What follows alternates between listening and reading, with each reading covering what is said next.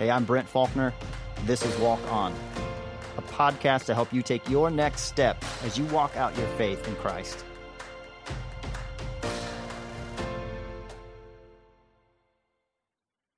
I want you to picture this scene. My wife and I are with our nine month old son when he's just beginning to learn how to walk. He hasn't walked on his own yet, held our hands and taken steps.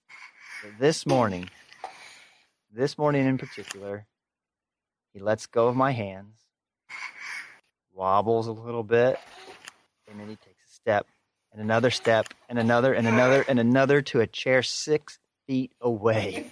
He walked on his own for the first time. Well, that was six years ago, and he's not stopped taking new steps since. Have you ever noticed that the writers of the Bible talked about their experience of God in terms of walking? I mean, over and over again, scripture is full of metaphors about walking, probably because that was the main mode of travel. Anywhere they, they wanted to go, they had to walk step after step after step. So, of course, it makes sense that they would use something that they were so familiar with to connect with imagery of their experience of God. I mean, scripture is full of it in the Old Testament and the New Testament. Scriptures like walk in love, walk by the Spirit, walk humbly with your God. If we walk in the light, teach me your ways, and I will walk in your truth. Ancient Jews and New Testament believers alike use the concept of one's walk not just to refer to the physical action of walking, but to refer to, to how one lived their life, a lifestyle of, of walking in tune and, and after God. Even when Jesus called his disciples to, to come after him, it was this imagery of, of walking after their rabbi, walking where he walked, following his footsteps, but also walking the way he walked, living the way he lived. And that same call is true for every person who calls themselves a follower of Christ today. We walk after Jesus. And here's the truth in our walk after Jesus, we all have steps to take in this journey of faith. It doesn't matter where you are spiritually, whether you have a faint interest in Jesus or you are a passionate follower, there is always a next step to take. I think that's one of the beautiful things about, about Christianity and about our faith in Christ is there's never a destination. It's always about the journey. It's always about the direction we're on. And there's always a next step, another way to grow closer to who Jesus is, another thing that we can put into our life to, to mimic the, the person that we place our faith and our hope and our trust in. And personally, I believe that even when we get to heaven, there's, that's not the final destination, that even in eternity, we'll be able to grow closer and closer, take our next step, take our next step in following after Jesus. Now, here's the interesting thing I've been a pastor on staff at a local church for almost 13 years. And here's what I've discovered about next steps it's actually pretty easy to not take them. I mean, countless times I've seen God at work in somebody's life, and they take an initial step, maybe a decision to follow Christ, maybe some kind of a commitment to change something, uh, but, it, but the step, and we celebrate that step, but then they stop and all momentum stops, all growth stops, no more next steps. If I'm honest, I've had lots of seasons of the same thing where all growth, all momentum, all new steps have just stopped. So think, think back to that moment with my son when he took his first steps. Imagine if he never took another step after that.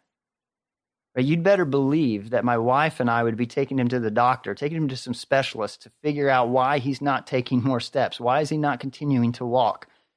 Because it's natural, it's instinctive for kids to keep taking steps, right? And they crawl, they walk, they run, they climb, and they ride their bikes. It's this progression of physical development.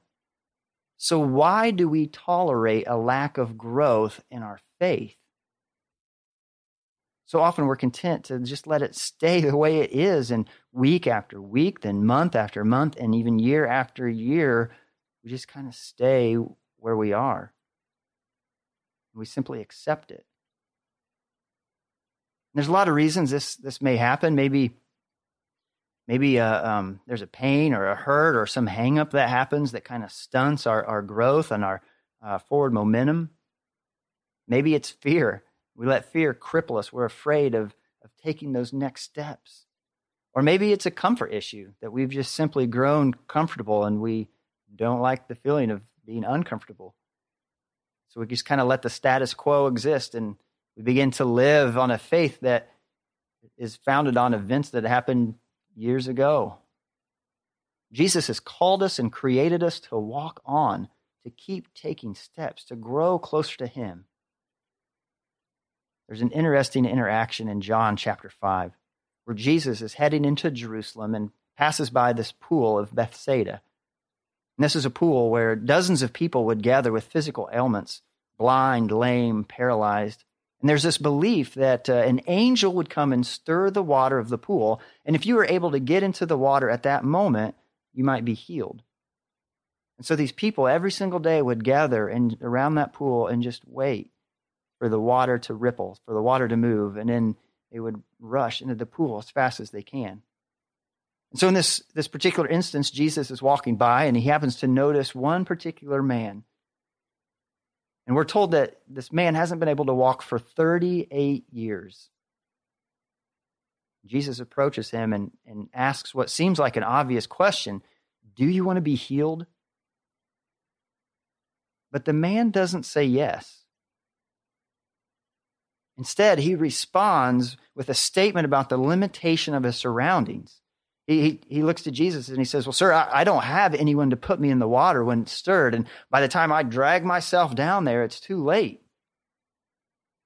Have you ever noticed how easy it is to miss what God wants to do because we can only see the limitations of our situation? I mean, of course, this guy wanted to walk, but everything he saw around him pointed to the contrary that it wasn't going to be possible. And I think he sat there day after day, and the hope of ever walking was growing fainter and fainter and fainter. So, what about you? Where have you stopped walking? What are the areas in, in your life and your relationship with Jesus where, where you just say, you know what, it's always going to be this way? It's never going to change. Well, I can never do fill in the blank. Well, I don't have fill in the blank. And what's interesting is in this situation in John chapter 5, Jesus didn't even address the man's excuses. He just simply said, Get up, take your mat, and walk. Now, in this moment, the man had a choice. He could have stayed down, believing that there was no hope to walk. He could have ignored Jesus' command, dismissed it, and said, You don't know what you're talking about, get away, and just continued to sit. But something about that interaction with Jesus stirred the man to action, and he stood up and he took his first step in 38 years. From that moment on, he walked. So, what's your next step? There may just be areas of your life that you thought would never change. But those are the areas that Jesus is asking you to get up and walk. And you know, the ability to, to take these steps, it's not just for our own benefit. God wants to do that for us and work in our life, but it's also for a greater benefit. When you look at Jesus and his ministry, one of the, the prophesied signs of the coming Messiah that the ancient Jews looked to was written by prophets hundreds of years before Jesus came onto the scene. But one of the signs that, that they knew that would be true of the Messiah would be that the lame would walk. Right? We see this in Isaiah 35. It's a prophecy of the coming Messiah. And, and it says, Say to those with fearful hearts, Be strong and do not fear, for your God is coming to destroy your enemies. He is coming to save you. And when he comes, he will open the eyes of the blind, he will unplug the ears of the deaf, and the lame will leap like a deer, and those who cannot speak will sing for joy. So this is a scripture that, that the Jews of Jesus' time were looking to, and they were looking for someone who was, begun, was going to fulfill these things. And so every time that Jesus healed somebody, every time that Jesus made somebody walk, every time that Jesus opened the eyes of the blind, it was a giant neon sign to the ancient Jews, to the people of his time, that he was the Messiah that they were looking for. And the same is true for us today.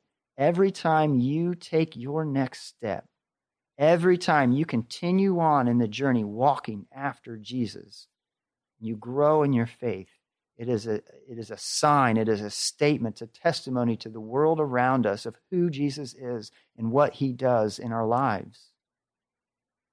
So what's your next step? When I think about growing in our faith and terms of discipleship and, and spiritual growth, we have a tendency to, to make two errors in our faith walk. One is that we make faith overcomplicated.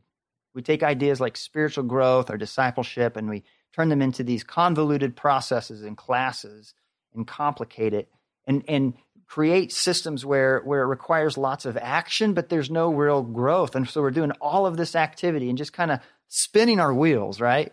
I mean, I think about I think about my uh, my boys have these um, battery operated tractors, and uh, my youngest drives around. He's driving around through the snow this winter, he got caught in the snowbank and he pushed the pedal down and he wouldn't let off and he just the wheels were just spinning and spinning and spinning and he wasn't making any forward progress. And I think so many times that that we think that just our outward activity creates growth and our wheels are spinning, we're doing a lot of things, but there's no inner growth, there's no real next steps happening. The other tendency we have in our faith is to talk in vague generalities right? We say things like, oh, I need to grow in my faith. But what does that mean? How do you do it? What does that, that look like? And we use these kind of general statements and cliche phrases to talk about things that we're really not sure about. And for me, when I look at the call that Jesus put on his followers when he asked them to walk after him, it was to walk where he walked and to walk how he walked. So to figure out your next step, ask, what is something that Jesus did that you can do? What's mm-hmm. something you're currently not doing in your life that Jesus did? Right? I mean, Jesus forgave. So, is there anybody in your life that you need to forgive? Jesus spent time alone praying to the Father. So maybe you need to dedicate some time each day to do, to do the same thing. Jesus healed. Maybe you need to take some steps to work through a past emotional hurt in your life. Or maybe you're not even sure what Jesus did. So maybe your next step is to read the Bible more and learn the kind of things that Jesus did and the kind of things that he taught and the kind of things he instructed his followers to do. But the question is what, what is one thing that you can focus on in the next month that will help you take a step closer to Jesus? That will help you live like he lived, that will help you walk in his steps. What is your next step? My church created a, a simple tool to help you work through, to give you the space to think about this and process this and identify what your next step might be. Uh, and so, if you want, I've included it on the show notes for this episode. You can hop on there and, and find a version of that. There's nothing magic about it. It's just a tool to help give you the, the, the space to, to walk through that and answer that question and what is your next step? And i know for me even doing this podcast was a next step. This was something that i've been putting off and putting off and putting off and felt like this was something that god was calling me to do. And so finally i'm getting out. I'm taking that step. And so my hope is in the episodes of this podcast that follow i hope to encourage you and challenge each of us to take a step. And so i hope to talk through practical ways that we can be stretched, that we can grow, that we can keep heading on our spiritual journey step after step after step. Hey, thanks for listening. I hope this episode helps you take your next step in your walk with Christ. If you want to stay up to date on all the latest episodes, be sure to subscribe. And if you found this podcast helpful and you want other people to find it too, the best way to do that is by commenting and rating in whatever podcast platform you listen through. Also, you can get more information on this episode and find other helpful resources by going to walkonpodcast.com.